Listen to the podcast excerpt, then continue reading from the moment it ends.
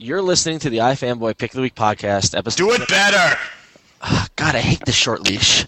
You're listening to the iFanboy Pick of the Week podcast, episode number 74, sponsored by GeekArmor.com. Could have been worse.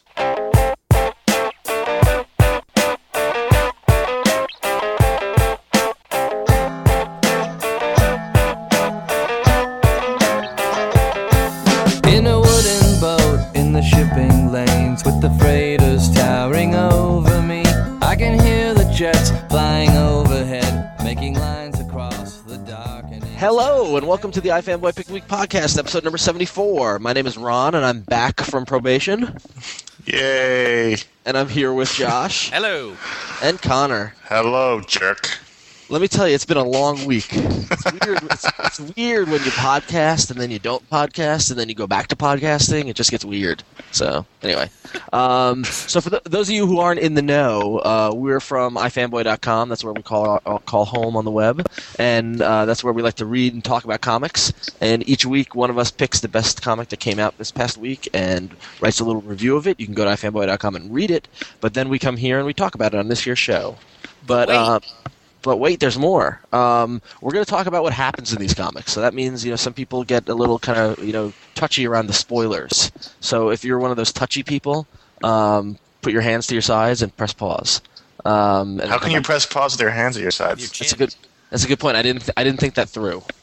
So I'll be. I'll be honest with you. Not scripted. Not scripted at all. So um, yeah, just be ca- be careful. We might ruin something for you, like the fact that Spider-Man. We're gonna, Uh, we're gonna do our damnedest. Yeah, is Spider-Man is Peter Parker. so um, this week Conor has the pick, and speaking of Spider-Man, The best comic book this week was Ultimate Spider-Man 107. Isn't it nice to hear him say that with just no ambigu- ambiguity at all? So There's no equivocation. There's no co- conditions set to this No one. It's just no the best one. No, no- not at all. nothing. Yeah, yeah. I put this comic down and I was like, damn, that was a really good comic book. This might be the best comic of the decade. The single issue? yeah, the single issue. This is the best comic I've read in ten years. Listen, guys, it was good. No, I think that's. I think you could make a case for Ultimate Spider-Man being one of the best comic books in the last ten years. Um, but this this particular issue itself had basically everything you're looking for in a comic book about a teen superhero. It had the whole romance angle. It had um, in- superhero costumed intrigue. Um, it was laugh out loud funny at parts. It was really emotionally um, jarring at parts. Um, this really this took the whole spectrum of comic books, I think. And after I finished reading it, I thought, you know what, that's going to be hard to beat, and it was. No, nobody even came close. This was this was hands down a modern day Marvel comic book. I mean, this is like this is Spider-Man now. I mean, like it's I, I was blown away by it. Had- And if you read this, it really puts the regular Marvel Universe Spider-Man to shame. I mean, it's not even. It's it's it's not even a contest. yeah. Um, but I, I another reason why I like this comic was because we the three of us often talk about the, the fact that we we can't find any independent comic books that we like. Um, are the ones that we are like they're all ending, and we are we're, and Ron's always looking for relationship comic books. This has a really great relationship story in it, and It it's is. almost it almost you don't need you almost don't need a black and white indie autobiographical relationship story because I don't imagine one that would be written as well as Bendis is writing the Spider-Man, Kitty, Mary Jane love triangle. Yeah, yeah, I, I totally agree with you. I mean, like this, the, the first half of this book read like an episode of 90210.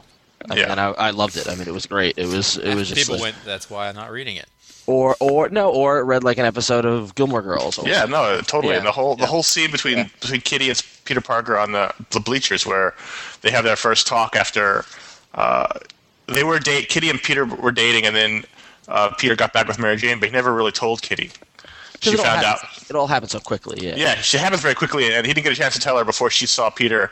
I think they were were they kissing or hugging or I think they were kissing. It was right yeah. She saw she, together, she yeah. saw them kissing, and that's how she found out they were no longer dating. Well, you know, maybe Kate, maybe Kitty shouldn't have snuck up on Peter in her invisible X-plane. maybe given him a chance to talk to her about it. Exactly. But well, this is the first conversation since that happened, and since she has transferred now into Peter and Mary Jane's school, which was a brilliant move. How genius is that? That was great.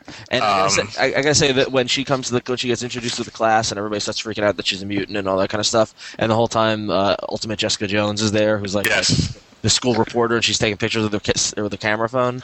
And that one shot at the very end of it, when the teacher finally gets control of the class, and then you just see the ca- you see the camera phone. And it's a shot of Peter, and he looks just distraught.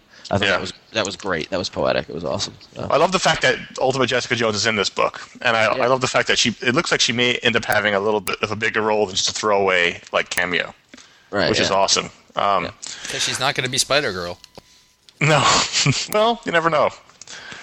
But um, the the scene where the scene where Kitty comes into the class and, and it's awful just the way she's treated by the students, like almost like a dancing monkey or a freak.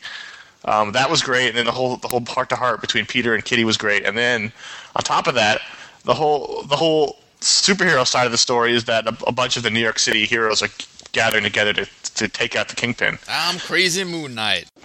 It's Crazy Moon Knight and it's Daredevil and Doctor Strange and Shang Chi and Iron Fist and Spider Man and they're all meeting secretly on the rooftops to plot um, taking out Kingpin. And I thought there were parts of that parts of that scene that were just hilarious and I um, just laughed out loud funny. and, and that's the thing that that's one of the things that makes the the um, the Ultimate Universe not better but different than the Marvel Universe. Like if these characters got together, they're all established. They have their they have their voices. They have their things. And here they're still kind of new. So like also, they, they all know each other we- Right. they- in the Marvel Universe. right, exactly, yeah, yeah, and they know each other here, but not as well as they do. You know what I mean? They And don't. it's funny because that was the point of the of of Civil War. War. Yeah, they are they are they almost already have that world. It's just called the Marvel uh, the Ultimate Universe. Right, but you know, you know what? Yeah, exactly, which is a good point. But conversely, specifically with Daredevil and what Bendis did with Daredevil is that remember when the shit hit the fan with Daredevil and the identity and everything, and he had Luke Cage and Iron Fist that, um, as his bodyguards, and like so, it's like almost like it, it was even though they all knew each other, Bendis was still able to spin it in a way that was creative. Um, where I don't think Bendis would have needed Civil War, but it's cool to see what he's doing here, and that you know they don't really know each other. They're still feeling each other out. Moon Knight's crazy. Doctor Strange is a you know celebrity, you know, and apparently Iron, Iron Fist is a is a is a turncoat. So which pissed me which pissed me off. I was like, oh, not Danny Rand. Is it okay for anybody to be changed in the Ultimate Universe? No, not Danny Rand. Right, but maybe he's the double agent. Maybe he's not really a turncoat. They're running Maybe. the double double agent. the double double agent. It's like a David Mamet movie. You never know who's on whose side to the land. That's totally going to be it. oh, that- oh, yeah, he loves Mamet, you know, Bendis. Yeah, he does. Yeah. Yeah. Wow. Wow. There we go. is just the Spanish prisoner. That movie made my head hurt. Oh, I- Um, but I, Slow down talking. This um, are you're talking about the the movie now. I see.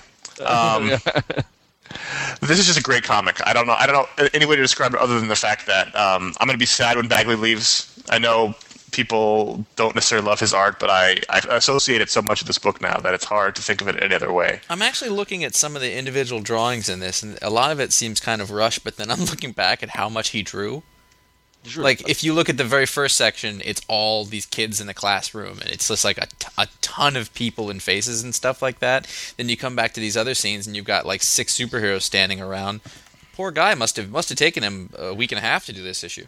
There was And then there's also that one shot. This is one great shot I thought of. Um, Spider-Man's with his aunt, his aunt May, who's in a coma, and he just, he's trying to decide if he should go out on patrol or if he should and meet Daredevil or if he should stay with his aunt. And he decides to go out. There's just one full-page shot of him swinging across the city. I thought that was Yeah. aw- I noticed just that. brilliant. I thought that was a really good page. Yeah, That I thought good. the same thing. One other thing, I just one more thing I wanted to mention about the book is that I really like how um, Peter's personality has a, a difference when he's in costume and when, like in his He's a lot more confident in costume. Right, in his Peter Parker life, and I, I assume that's something that's being done deliberately. You know, in his Peter Parker life, he's not sure what's going on, but he's this little kid, and he's willing to stand up to these other five dudes who are, you know, adults and you know, big buff superheroes and celebrities and stuff, and and he's just willing to sit there and tell them like it is. Like when he's he's got the one frame of Daredevil standing over him, looking down at him, and he's pointing his finger at him, going, "No, you listen." You know, yeah. That's that's I really like that. That's Yeah. I mean, it's, just it's just masterful. I mean, it's great. I mean, I, I the layouts in this issue were just amazing. Like especially the classroom layouts. Like, I, I mean, I think I know you know you know I think Josh has been pretty harsh on Bagley in the past, but I've always I've liked him since before this book. So I'm and I'm and I'm a little hesitant. Like I'm curious to see what Stuart Immonen's going to do to his art style because I know he's changing it a little to to match the book. Um, but I haven't always been a fan of, of of his work, so I'm curious to see what's going to happen. So, but I'll still be here for the writing. So. I'm sure it'll be fine. Bendis tends Yeah. to tailor his writer for the artist he's got working with him. Right, yeah, and he also get and he really gets excited for when the artist tries something new. You know what I mean? Like to hear him talk about Maleev trying that new thing with Avengers. Like he really he really likes pushing the the the um the medium. Yeah, so Well, he's a pure comics guy. I mean, he he's Yeah. just everything about comics he loves. yeah, exactly. Um, shall we shall we explore the corner of another Ultimate uh, book, Sure. the X Men, which I'm now reading? You are oh, nice. Yeah, Good. I've been reading it since you picked it. Yeah. Oh, good. Um, Kirkman's, you know, Kirkman's doing a great job. It's something interesting, you know, as we segue between Spider-Man and X-Men, and not, you know, um, I was actually talking about this the other day, and if you read Augie De Blieck's column in in uh, CBR, um, he was talking about um, Spider-Man. He was talking about what was going on in the in six one six with the black costume and everything, and he was he he pretty much laid out how there's a template of things that happened to Spider-Man that have done that have happened all through the years, where where you know he he gets really angry because somebody's hurt his family and he lashes out, and or somebody offers him to, to lose his powers or to stop being Spider-Man, and he he wr- wrestles with that concept, and that's kind of been alluded to in Ultimate Spider-Man, like it just happened with you know uh, Fantastic Four being able to you know Reed saying, "Listen, I can take your powers away," and him having to think about it and all that kind of stuff, and someone close to him getting hurt. I mean, it's this template of the Spider-Man story. I, I really that resonated when I was reading Ultimate X Men number eighty because this is a template of an X Men story. Like the classic X Men stories are involved with Xavier dying or leaving, them questioning the dream, people leaving, people coming. You know, what I mean, and so I, I thought Kirkman really was, you know, in this different Ultimate universe, has been really, really true to that template of the X Men stories. You know, So you, ta- you So- start with that basic skeleton framework, and then you lay your unique voice over it, I suppose. Yeah, exactly, exactly. I mean, because because this because even though this was the typical Xavier's dead, what do we do? And you know, oh Wolverine left, you know, kind of story, which I've read seventeen times. It felt completely it felt completely different. So, are you enjoying it now than you have in the past? Yeah, no, I definitely this is this is a this is a renaissance of Ultimate X Men. So I, Boy, I, I, got to tell you, I just I was shocked when I found out Xavier was still alive. uh, well, yeah, true. I, I was like, oh my god, I I just didn't see it coming. nice. that was just shtick. I'm sorry. So yeah, but um, Are you feeling better about the whole Cable as Wolverine in the future thing or not? uh, I, I would like to know more. You know, I, li- I like the little robot. I like that guy. But um, I would like to know more about it. Is this the first uh, appearance of Ultimate Pyro? Yes, I believe it is. Which, which honestly is a much better, um, a much better representation of Pyro because he's all burned. And stuff. Yeah, I like the fact that it's more realistic that he'd be burned up. But even more so is that it's the first mention, or the first reference to the Ultimate Morlocks, and the Morlocks were one of my favorite things of the X Men canon. Um, this idea of all these, you know, these mutants who are not pretty and, and not X Men living in the subway tunnels in New York. I mean, that was it's a great concept. So What do you guys think of the art by Yannick Paquette?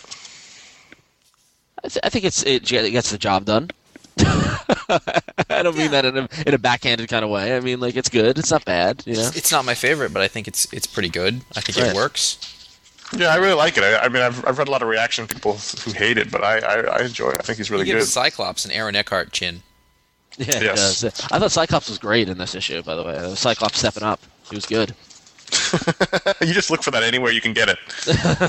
He'll take You. Cyclops table scraps. I love Bishop trying to tra- get get Iceman to get off his ass. Yeah, well, that, that's won't. that's that's funny because that's another. I mean, that's been a thread that's been through the X Men canon for you know 20, 25 years. Is that so many people see the potential in Iceman and he just never does it. it's like because if you think about it, his powers are really, really, really strong. Like he could be one of the most powerful mutants, and he decides to ice up and make surfboards. You know what I mean? Like he doesn't he doesn't you know play with the moisture in the air or the you know temperature and that kind of stuff. You know, it's Well, that that's an instance where the Ultimate Universe works more than the regular universe. In that, if he is like 14, 15, 16, like he is in this book, that's that's more uh, a believable reaction. To, whereas if he's uh, in his twenties, young adult in the regular universe, it doesn't make sense that he would he wouldn't really buckle down and try to figure No, his dude, powers no, out. dude, no, uh, the exact opposite. At one point in the '80s, he got frustrated, quit, and became an accountant. He just like he's like, I can't do this. I'm not good. You know, which I thought, which was great at the time. Unfortunately, 20 years later, it's he's still doing it. Which I see your point there. But Is I'm just still saying, an accountant? No, no, he's not. Well, I guess oh. yeah, yeah. I, I guess once a CPA, always a CPA. He's, he's like you can see him in like an H and R Block at like eight thirty at night, in a rumpled shirt, his gut sticking out. He's chill. He's chilling drinks for his coworkers. Yes, fine. Around March, all the superheroes start showing up. Oh, okay, you can deduct that. Yeah, sure. Um, well, did you buy the cape for the show, or was it more? so yeah, so uh, Ultimate X Men was good. It was a good week for the Ultimate I. I wasn't sh- like I don't. I was hesitant whether I would want to keep reading this because I sort of started. I, I started reading at the end of the last arc, and I, I was like, well, maybe I won't know what's going on, and I did. Like I, this is actually with my sort of very small knowledge of what's happened. You, you could pick this up and read it from here, and, and you know. Like a lot of people like to go back and fi- find it, but I, I think part of the fun is to start a comic book in the middle and then try to figure out what's. I love doing that for some. I always have. I don't, I like knowing nothing about what came before. no, but I mean, like when I first started reading comics, there wasn't such a thing as jumping on points so much. Yeah, you just had to get in there and figure it out. You had to Yeah, do some work. I, I always liked that, A- Yeah. and that was that was fun because it's it's the same discovery as if it started new, but it's not being spoon fed to you. right, and, I then- love having to go ask people what happened and who's this person and stuff like that. Yeah, Yeah, it's it's. I actually really find that fun. So I don't so much think people need to have everything spoon fed to them so much and read from the beginning. Sometimes things are really good from the beginning, but you know, sometimes when you're 80 issues in, that's not really feasible. But comics should be written so that you know you can you can start reading them and, and enjoy them. And if you know you've got a half a brain, you can probably figure out what's going on.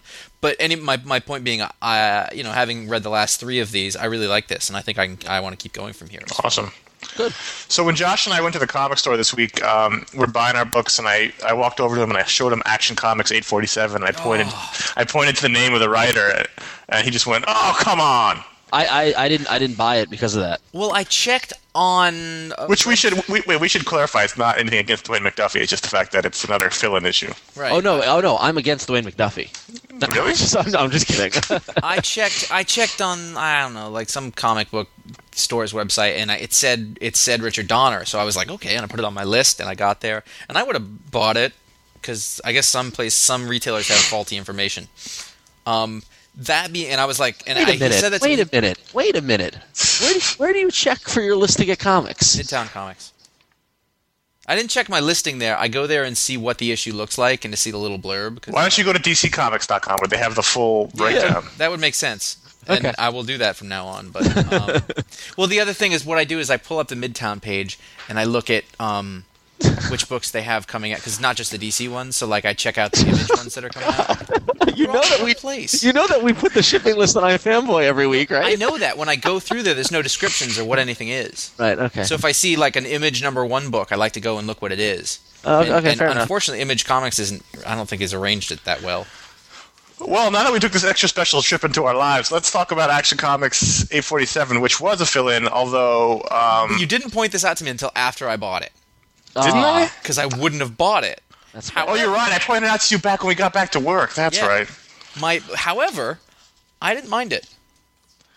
Yes, it was. It, didn't it? Didn't it sort of take place during the storyline too? Yep. It was like a side trip. It was during the storyline. It was it was it was uh, Pa Kent, who's apparently about the same age as Superman. All right, we'll talk about that in a minute. That's a Uh, whole. he he was telling a story to Ma Kent, Pa and Ma, um, about something that him and him and Clark did together. Which uh, you know was like okay, that's a, it's if you're gonna do a fill in, this is a good way to do it.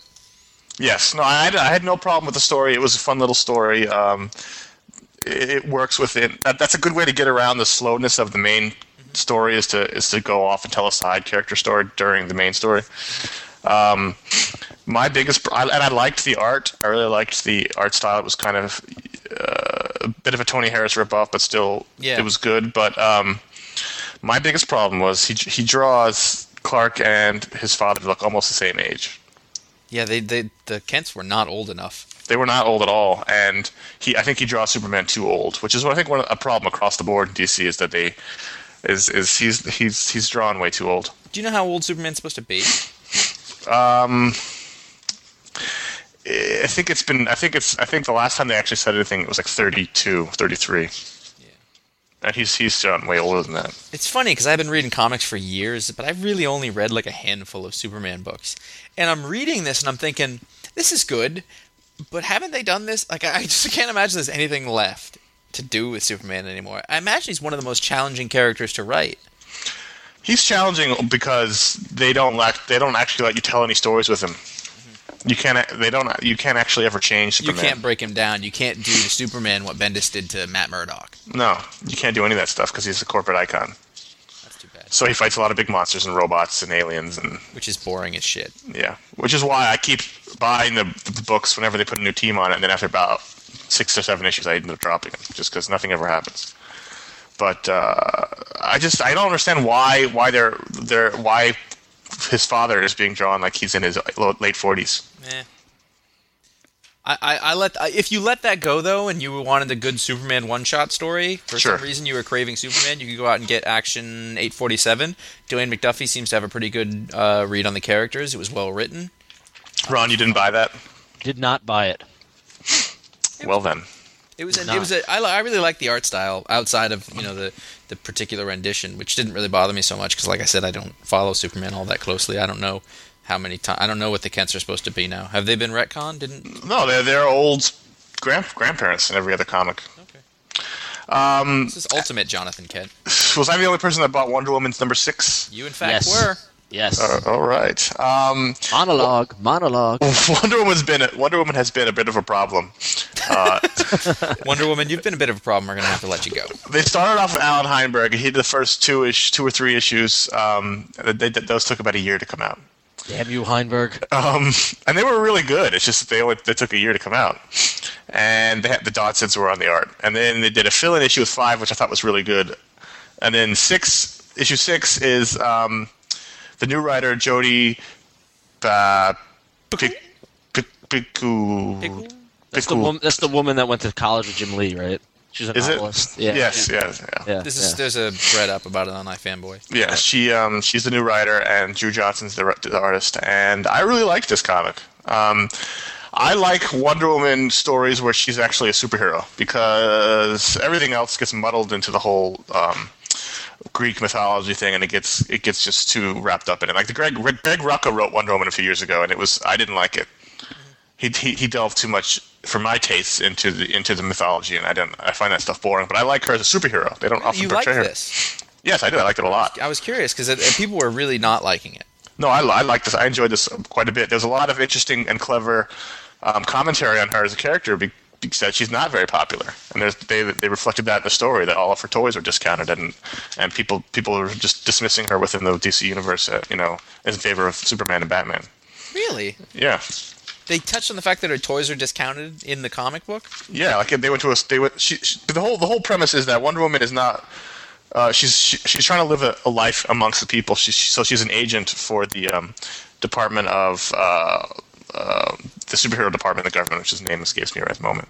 Um, the, and so she's with she's walking around in her civilian identity, and they go into a, su- a store, and she's looking at the toys. There's Batman figures, there's Wonder, Wonder Woman, there's Superman figures, and her and the Wonder Woman toys are all seventy five percent off because nobody buys them.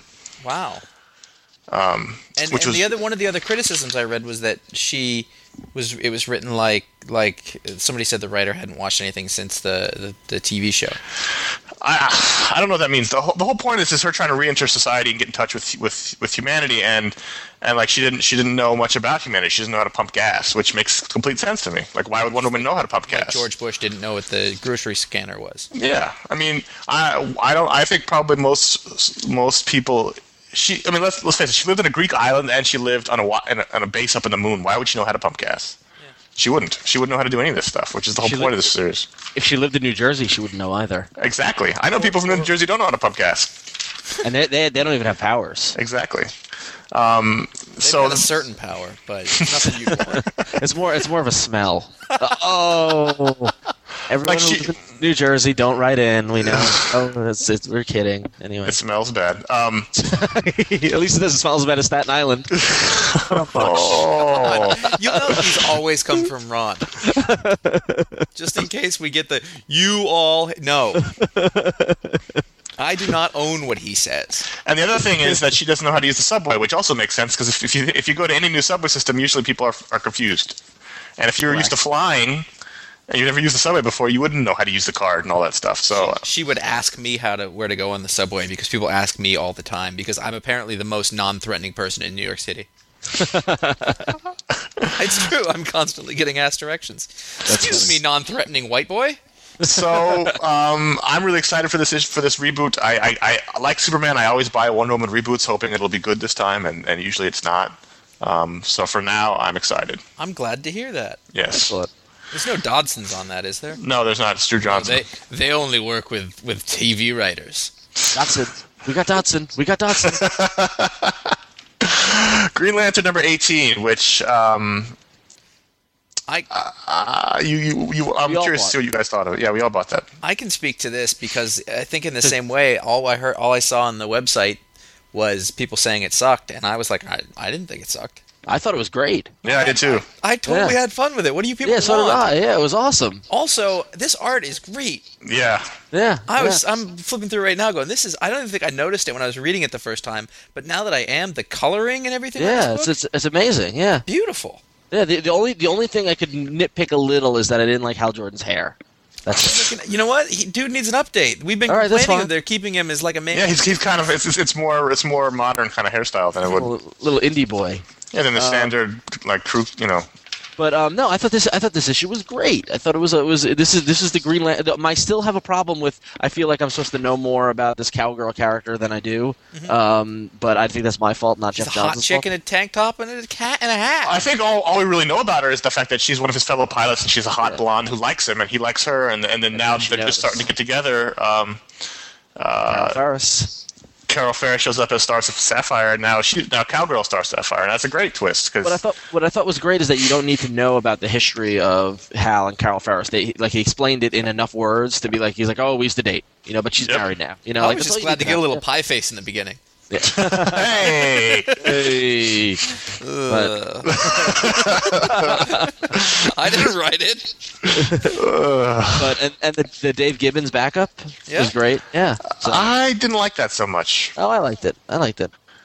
I don't know. I could. I had a hard time getting through that one, but not because of Dave Gibbons, just because Yeah. I want. The, I want the Sinestro Corps to start. I don't necessarily need to hear the whole history of it. Hear the, see the build up. Well, they're going to start another book called the Sinestro Corps. Well, I'm not buying that. But That's- um, they're, gonna, start it, and we're gonna see the end of that. no, I'm just kidding. I don't know if they're doing that. So no, but this was a great Green Lantern comic. This was fun. Yeah. I, I, I love Crazy Ex Girl from the Superpowers. That's a great, uh, great story. I Awesome. had no, yeah, I had no problem. I don't know. I ca honestly, I don't know what people didn't like about it. It wasn't like the most original story in the world, but you know, he's it's, it's a problem for Hal to have to deal with, and it wasn't like Hal feeling sorry for himself and people, you know, making him feel bad. So, you know, what's the problem? yeah, And it was really gr- I- this art's great. I've said it before, but I keep looking through it. It reminds me of Phil Noto a little bit. Yes, yeah, it's very good. It's very very good. So Daniel Acuna. Ron, you got something Yeah. offbeat. Yeah, well, a little offbeat. I mean, uh, aside from the um, superhero kind of stuff, uh, the Pirates of Coney Island number five came out from Image this week, and, and I've been reading this book from the beginning, and I don't know why I picked it up, because it uh, I guess uh, the first issue cover kind of had that kind of punky kind of feel to it, and it just it's we're up to issue number five of, of an eight issue run, and it's it's it's just a lot of fun. You What's know, the premise of it?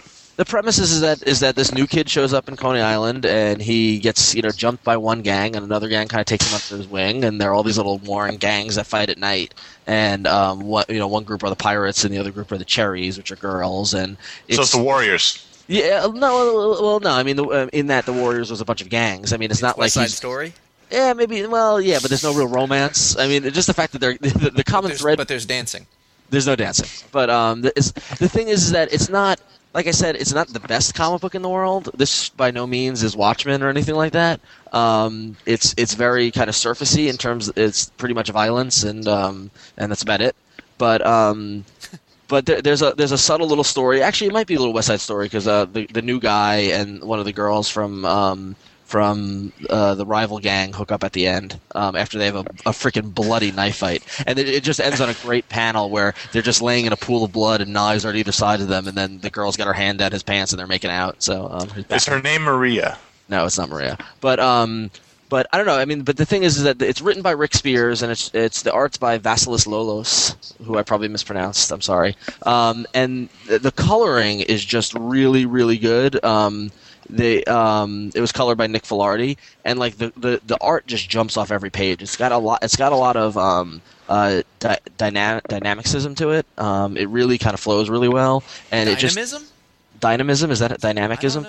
Dynamism. Yeah, it's very dynamic. The pages are very dynamic, and um, I guess uh, uh, Vasilis's art reminds me almost of like the Gorillaz style art. You know the band, you know the Damon Albarn band. It only it reminds me a little bit of that with the big kind of eyes and the, the you know I don't know, but um, but it's been it's been a lot of fun. So it's five issues into an eight issue run, and if if if anybody's looking for, I don't even have anything to compare it to really. You know, like it just it's very um. It's it's you know kind of punk inspired gang violence and it's Which which gang wears baseball uniforms? none. Interesting. I, So- I don't know what the hell you guys are talking about now. Neither do I. I'm not even in it. Am I supposed to get that joke? Am I the only person that's seen the Warriors? Oh yeah, oh, duh. right. Oh yeah, I haven't seen it in years, but yes, I, I was off of the Warriors. I dismissed it that quickly. But um, yeah, Pirates of Coney Island. Pick it. You can. You could probably. e- Unfortunately, you could probably easily find issues one through four. but um, it's a good book. I would. I would recommend trade. it. I would recommend it. So, yeah, definitely in trade. So, Well, there you go. all right. Those are books of the week. If there are any other books you uh, you want to talk about that we haven't talked about, then go to ifanboy.com and there's the pick of the week thread. You can talk about stuff there. And There are definitely lots of others worth talking about, and uh, we'll we'll continue to do so there. yeah, this week was sort of going into it, kind of looked blah, but it ended up being pretty solid. Yeah, definitely. Yeah. Definitely. All right, so if you uh, need shirts, go to geekarmor.com. They they sell t-shirts with the geek in mind, with a heavy focus on comic book t-shirts and a nice selection of video games, sci-fi, movie, and TV shirts. You're sure to find something you would like. Check out their latest original designs. It's a red shirt with a phaser hole in the front, and it says, "I went on a away mission, and all I got was this lousy t-shirt," which uh, probably isn't so new anymore. So go to geekarmor.com and check them out today and tell them iFanboy sent you. so um, so the email the email deluge continues, and our first email um, comes from Mike G from Canada, um, who who writes in saying that Conor mentioned on the forums that um, iFanboy as a whole is generally very strongly anti CGC, anti grading, anti slabbing, anti speculation. That's in caps. It's, Yeah, he's yelling at us. Well, I did that. I wrote that in caps on the Oh, okay, on I the see. forums.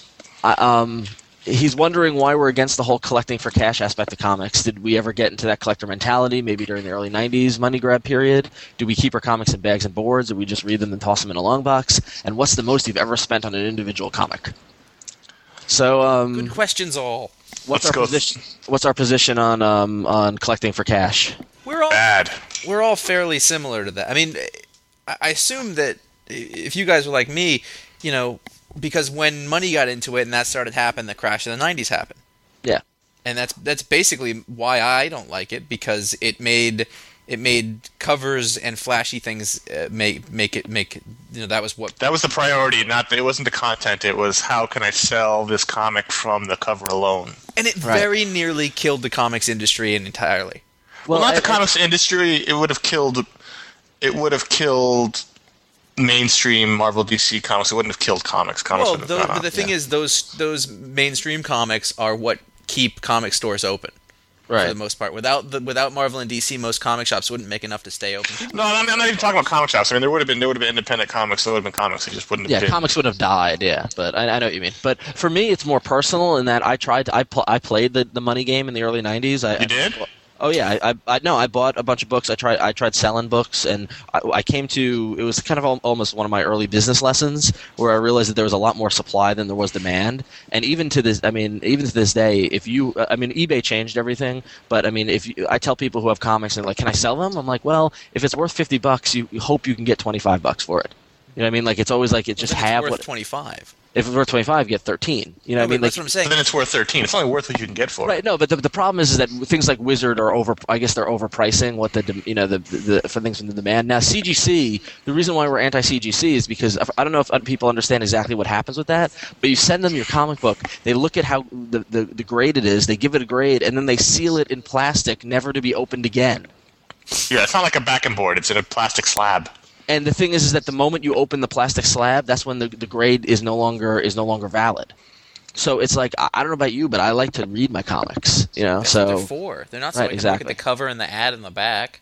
Exactly. But that said, I'm the last one out of the three of us who still bags and boards all my comics. Yeah, but, because- that's different. But you're not Yeah. doing it. Yeah, you're doing it to keep them in good condition. yeah, I do it because I'm obsessive compulsive. It's for you. It's not Right. so that they'll be worth something. You're Right, not exactly. planning on your your retirement.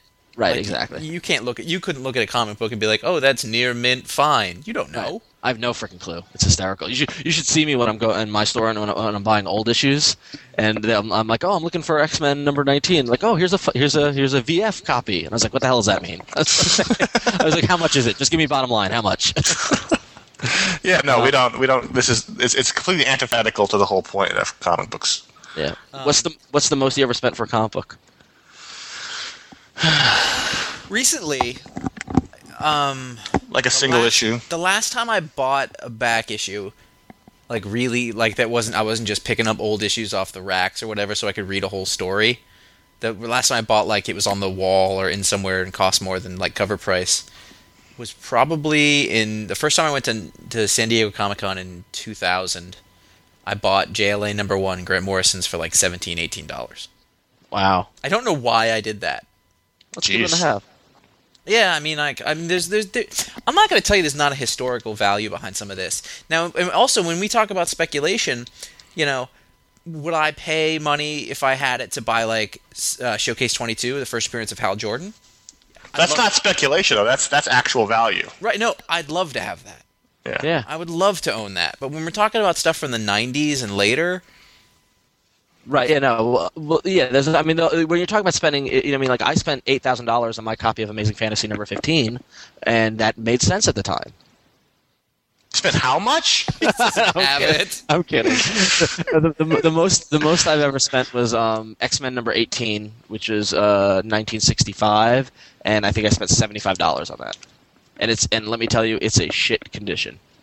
Yeah, I Uh, remember you showed it to us. Well, most of those books are in shitty condition. I love that book though. I like it. Right? No, totally. If, if it's got, s- you're, were you buying it so that you could later turn around and sell it, or were you buying it because you loved it as a, you know, a reader and as a, I'm you know, I buying mean? it.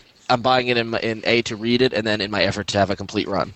Right, but that's not. You're not. Yeah, but that's not. That's still not speculation, though. Right. No. Exactly. Yeah. Yeah. Exactly. So. I think I don't know how much the most I spent on a book. I, the famous one is is that I always remember is buying Silver Surfer 50 for for for 20 bucks, You but got ripped off.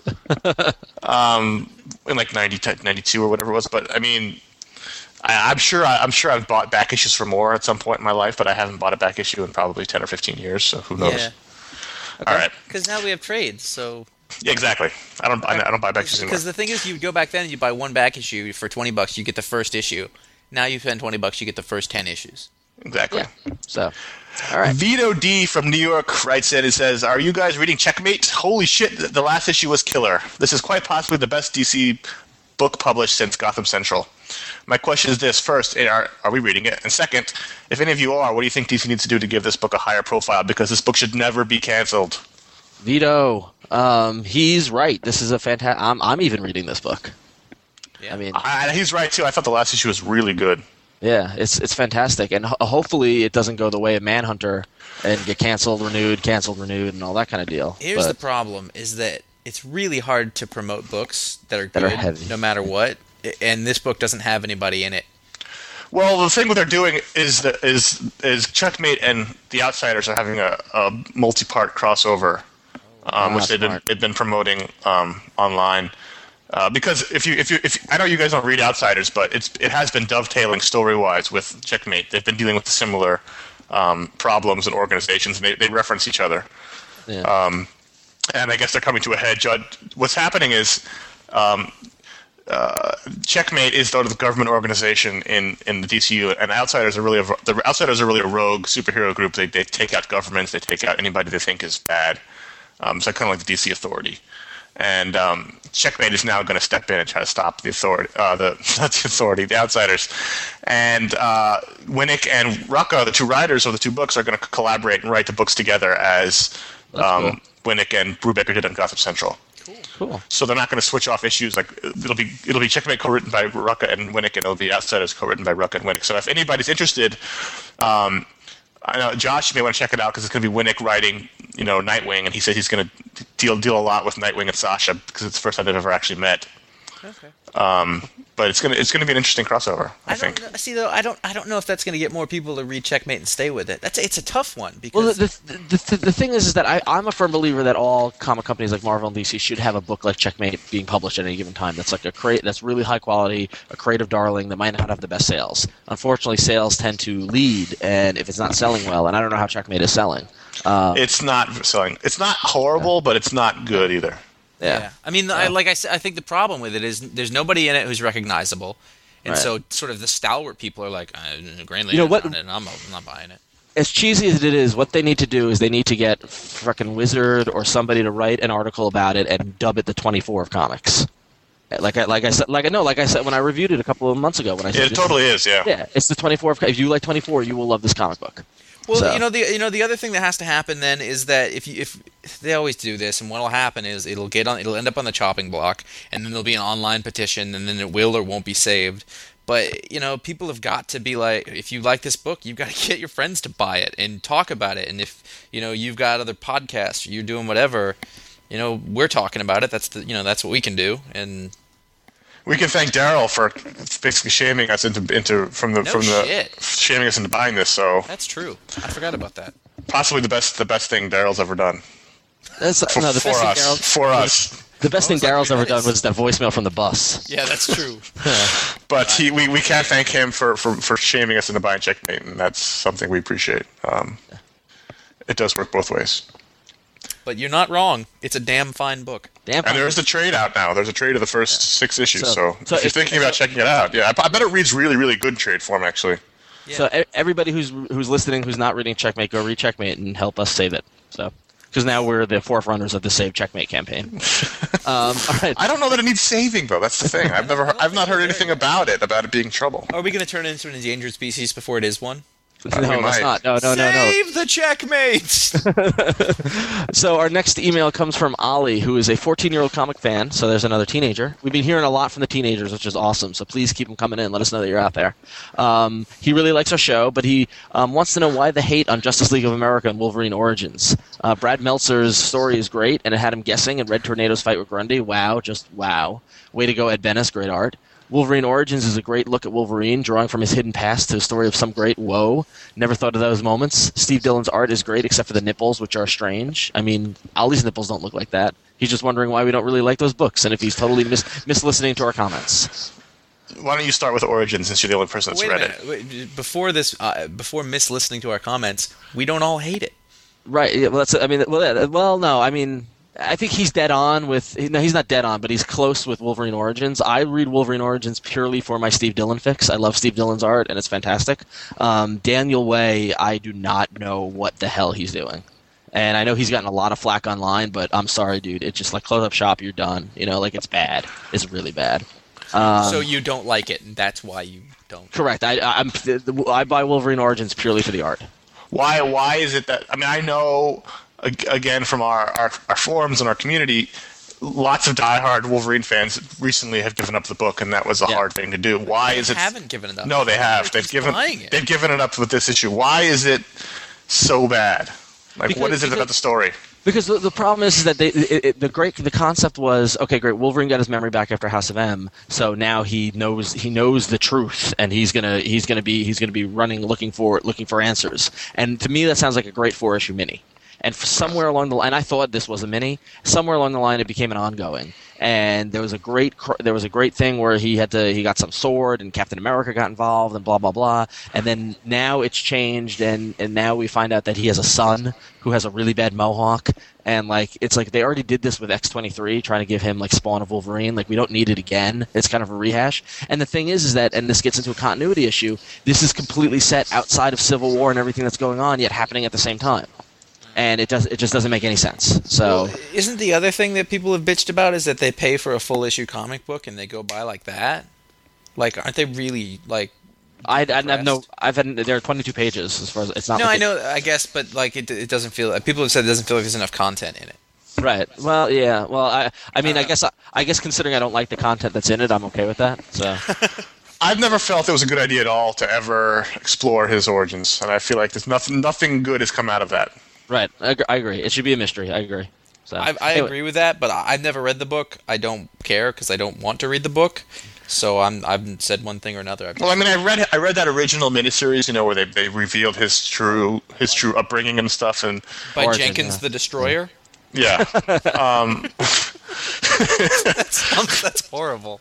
That's awesome. Though. and just nothing nothing good I think has come out of that. As for JLA, um, I I actively dislike this book. Ron, Ron doesn't, I, think, and Josh I'm a- enjoys it. So I like you- it. I, I like it. No, I more like it than I don't like it. So I, I think the idea that we all dislike it is wrong. It's just me. I don't like it. Yeah, But then again, my opinion counts the most towards JLA. right. And I, and, Well, and, appa- and apparently we're all morons because we couldn't follow through the last couple of issues. But um, but they were a bit confusing. You got to admit that. So, um, I, I I liked it a lot, and I can I, we could I can tell you what happened. All right then. So what happened? No, I'm just kidding. I also am not, I also am not a really big fan of Ed Benes' work either. All right. So um, we got a request for our next email. So Josh, Oh Jesus! I'm not a fucking monkey. Do it. It says Stuart- Stuart, Stuart from London. London, England. How what what sort of Londoner would you like? Just do it. just do it in, in, in whatever the, your best one. I was on holiday.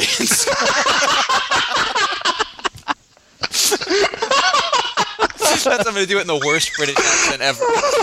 I'm going to do it. Do it. Do it. I was on holiday in Scotland recently, and I needed to get myself some graphic novels. I bought Jonah Hex, Face of Violence. I, I feel bad for Stuart. I don't, I don't, I'm not making fun of you. I'm making Get through the email. Okay.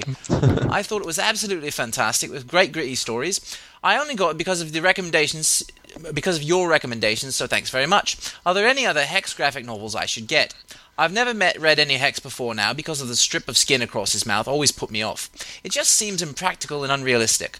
I know it's now part of the character's ironic identity. Do you- Iconic, iconic. Iconic. Oh, that works too. Do you think an artist could get away with moving it more to the edge of the mouth, or a future writer is getting Hex to cut it off with a hot knife? I was also I also bought American Born Chinese, which he was glad to see in the UK Waterstones. It was also superb, and thanks for the recommend on that as well. I'm listening to loads of your previous podcasts and giving me lots of ideas for what to buy. Keep up the great work. I and can you say go, garage? From Garage, garage.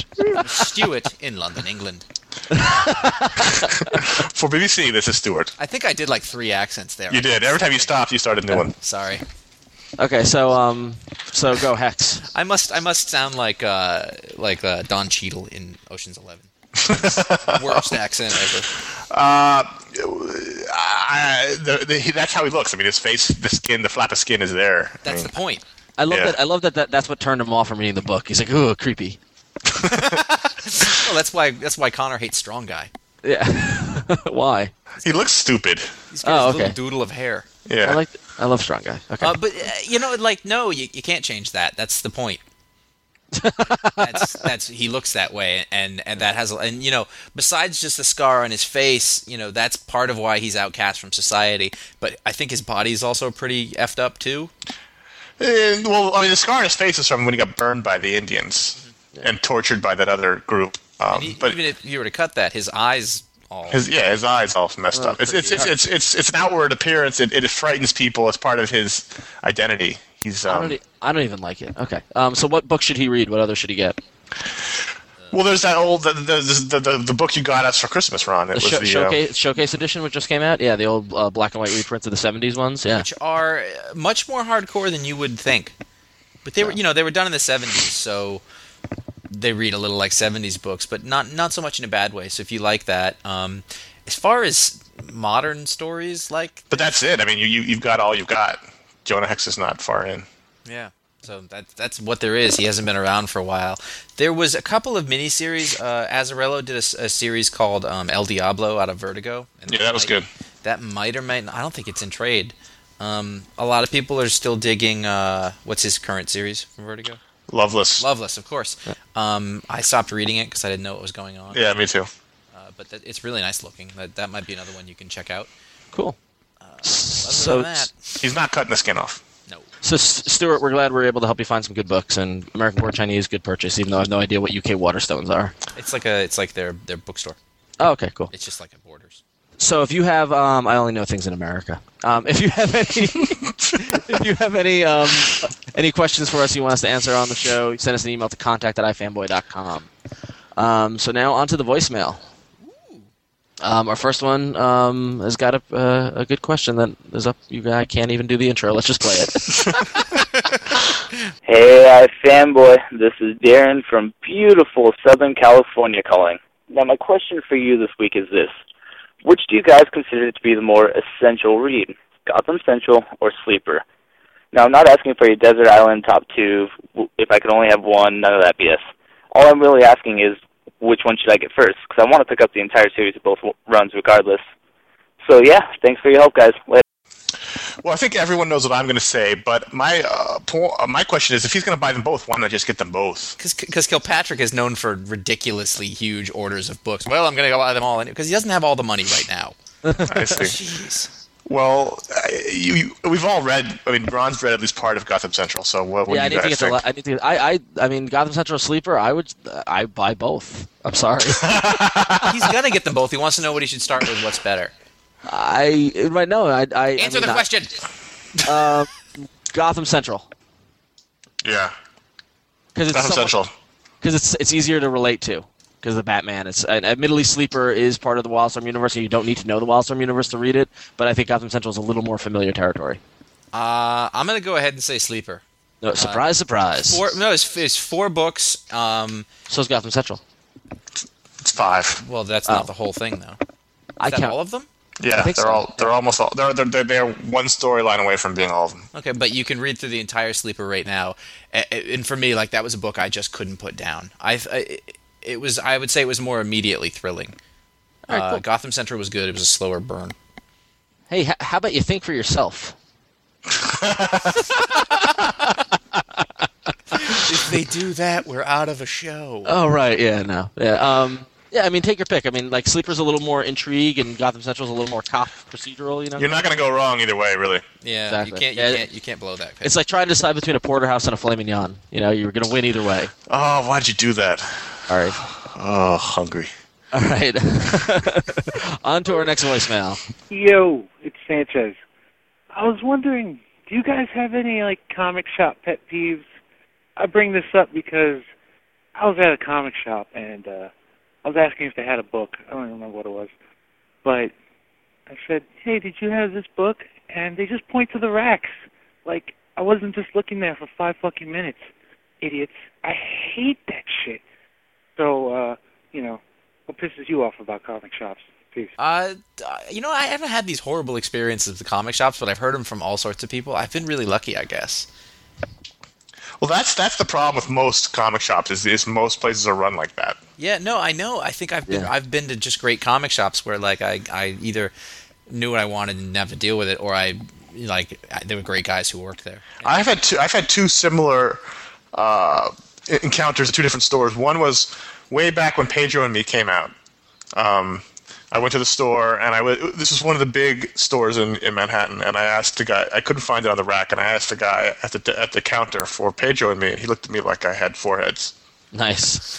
which Um, was amazing because it was a big book. And then a similar thing happened at a smaller store when, when the first CSI comic came out to a lot of fanfare. Uh, I asked him, and he was like, like, "What? If it's not Marvel, I don't know what that is." Uh, I, I I haven't. I've been lucky enough to be shopping for the past you know ten years at a great store. But back in like the '90s, I worked at a store where the guy who worked there just belittled everything I purchased.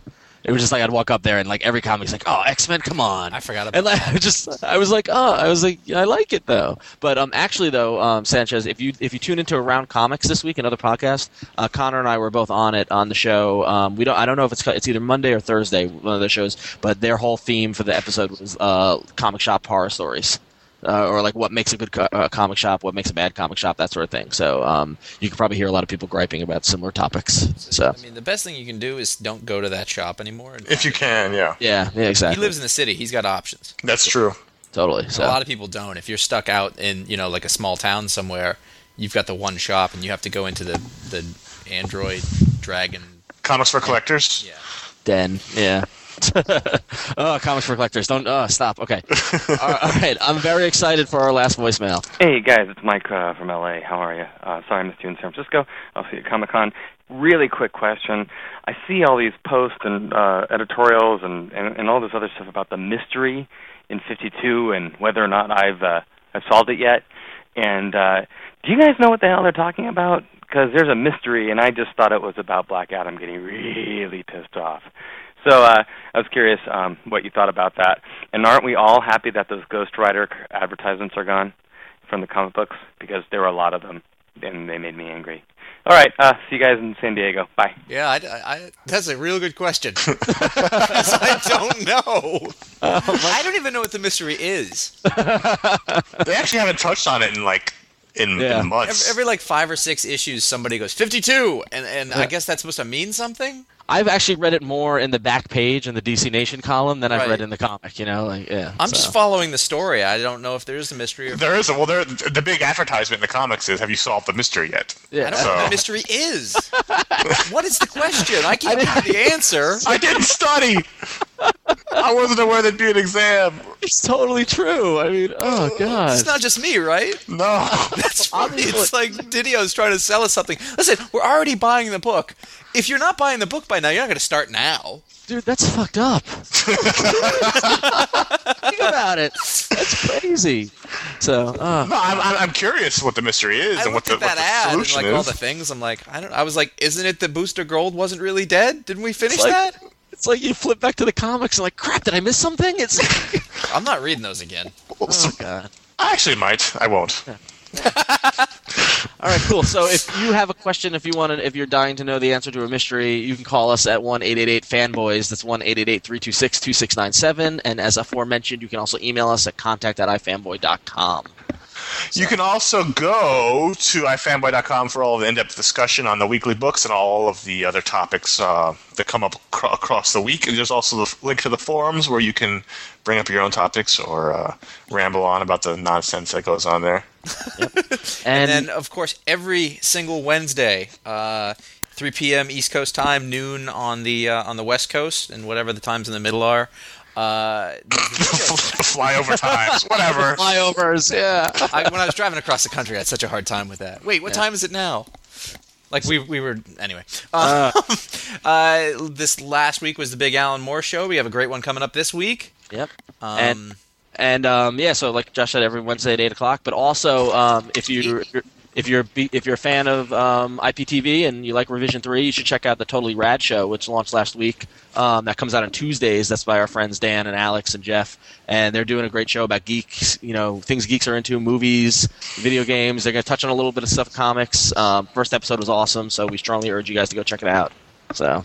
Um, Yes. Don't forget to go to frappr.com slash ifanboy put your pin in the Frappr map and uh, represent yourself amongst the uh, hordes of people all over the globe. lest you be doing some spacing, you can go to myspace.com slash ifanboy and join the, the hordes of friends we have, and because we would like more, or at comicspace.com slash ifanboy, and when they figure out what to do with that website, we'll be all ready to go. and also, if you dig the show, you can go to Podcast Alley or Podcast Pickle or iTunes, and you can um, you can give us a rating or give us some reviews. We saw a couple of new reviews trickle in for the video show. Thank you so Review it more. Yeah, please let people know what you think of it. I mean, it's the best way for us to get feedback, other than you guys telling us we suck via email. Um, Also, if people go in and they're looking to see if there's something they like, and they see lot, lots of reviews or you know something that's that's uh, that looks good, then more people will watch it, and then we can keep doing it. You can also go to digg.com, which is D-I-G-G.com, and there's a podcast section. In the podcast section, there's an arts section, and in that section, there's the iFanboy, and you can dig the show. You, in general, you can dig each episode, and you can, uh, dig other podcasts. yeah, dig all the other shows you like. They're all in there. And fi- and finally, you can um, if you like what we're doing and you want to see more of it, and you want to help support the cause, you can go to ifanboy.com slash donations, and there's a little tip jar. You can pay through PayPal, and any donations are appreciated. So, all right, cool. Well, it's a beautiful day here in San Francisco where I am, so um, I'm going to go hang out now. So, Well, fine then. He's gonna go smoke pot with his hippie friends. totally on the We're gonna talk about overthrowing the government and, and, and marrying men to men. And then, and then, wait, what did the mayor do? Drank. He's Oh yeah, No, did Yes. he cheat on his wife? Well, he'll, his but- campaign Yeah, he manager. did. He did that too. He did that Nice. too. Yeah. Love that Yeah, it was, it was a, yeah, it was a, it was a good job by that guy. Put McGreevey to shame. Totally put McGreevey to shame. So, well, that's all, folks. Dun, all dun, right, dun, have a good dun. week. Bye. Bye.